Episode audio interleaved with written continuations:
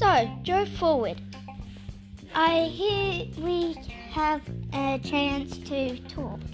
As Daniel was behind you, wanting to flick you. He was.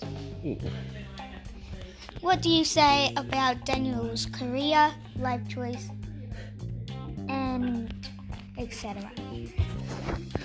Um, well, he plays too many computer games. He's not going anywhere fast. he could play with us more, hey. He doesn't play with us very much. Doesn't play the cool games. So, what will you do at at Toowoomba? Um, probably take Harry for a run, maybe. Exercise, Harry? Yeah, he needs it. Don't you think? Yeah, I wonder if Shayla's going to hear about this. Who's gonna hear about it? Shay, no, no. What was Harry's wife? girlfriend? Ash. Ash. yeah. I forgot that you need to speak into it. Oh, okay. So, Georgia said he needs some exercise. Well, he's going to take him for a run.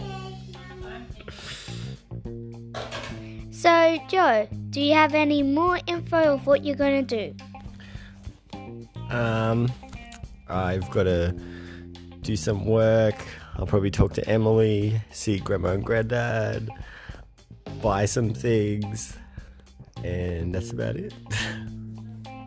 Other local news is that Lola Forward is going to run a teddy house for all pillow pets. Is she? I didn't know about that. We should ask her. Well, luckily, she's right beside. So, Lola, what do you want to do with the teddy house? Put pillow pets in it. What cute pillow pets? Is there going to be some kind of bad pillow pet? I don't think I don't want to have a bad one in there.